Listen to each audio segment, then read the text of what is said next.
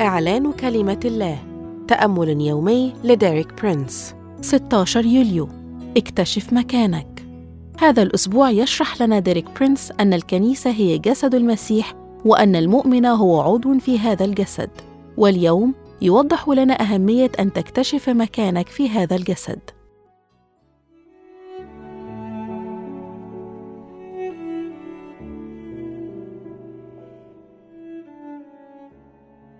يقول في أمثال 27 العدد ثمانية مثل العصفور التائه من عشه هكذا الرجل التائه من مكانه.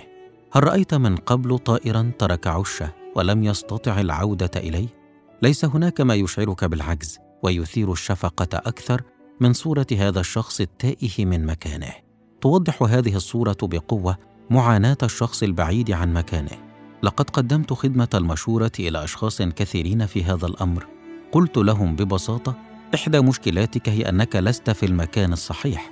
هذا ليس المكان الذي يجب أن تكون فيه وفي الواقع لن تنجح حتى تجد مكانك الصحيح. ومع ذلك فليس المقصود من مكانك الموقع الجغرافي بل المقصود به مكانك في جسد المسيح. تخبرنا كلمة الله أنه يجب على كل واحد فينا أن يكون عضوا في جسد المسيح ولكل عضو مكانه الذي يتناسب معه في جسد المسيح. لذا عليك أن تعرف أي نوع من الأعضاء أنت وأين هو المكان المناسب لك. يقول في تيموثاوس الثانية واحد العدد ثمانية وتسعة الله الذي خلصنا ودعانا دعوة مقدسة لا بمقتضى أعمالنا بل بمقتضى القصد والنعمة التي أعطيت لنا في المسيح يسوع قبل الأزمنة الأزلية. إنها آيات مهمة جدا. هل تدرك مدى عمقها؟ إنها تشرح بوضوح أن الله هو الذي خلصنا ولكنها لا تتوقف عند هذا المعنى فلا يوجد بعد كلمة خلصنا علامة ترقيم بل يكمل مباشرة بعدها ويقول ودعانا فالدعوة مرتبطة بالخلاص. هناك دعوة مقدسة لكل من ينال الخلاص يجب أن يحققها في حياته.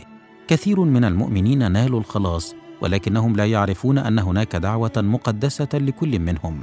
والسبب ليس لأنهم لم يدعوا بل لأنهم يجهلون هذه الحقيقة.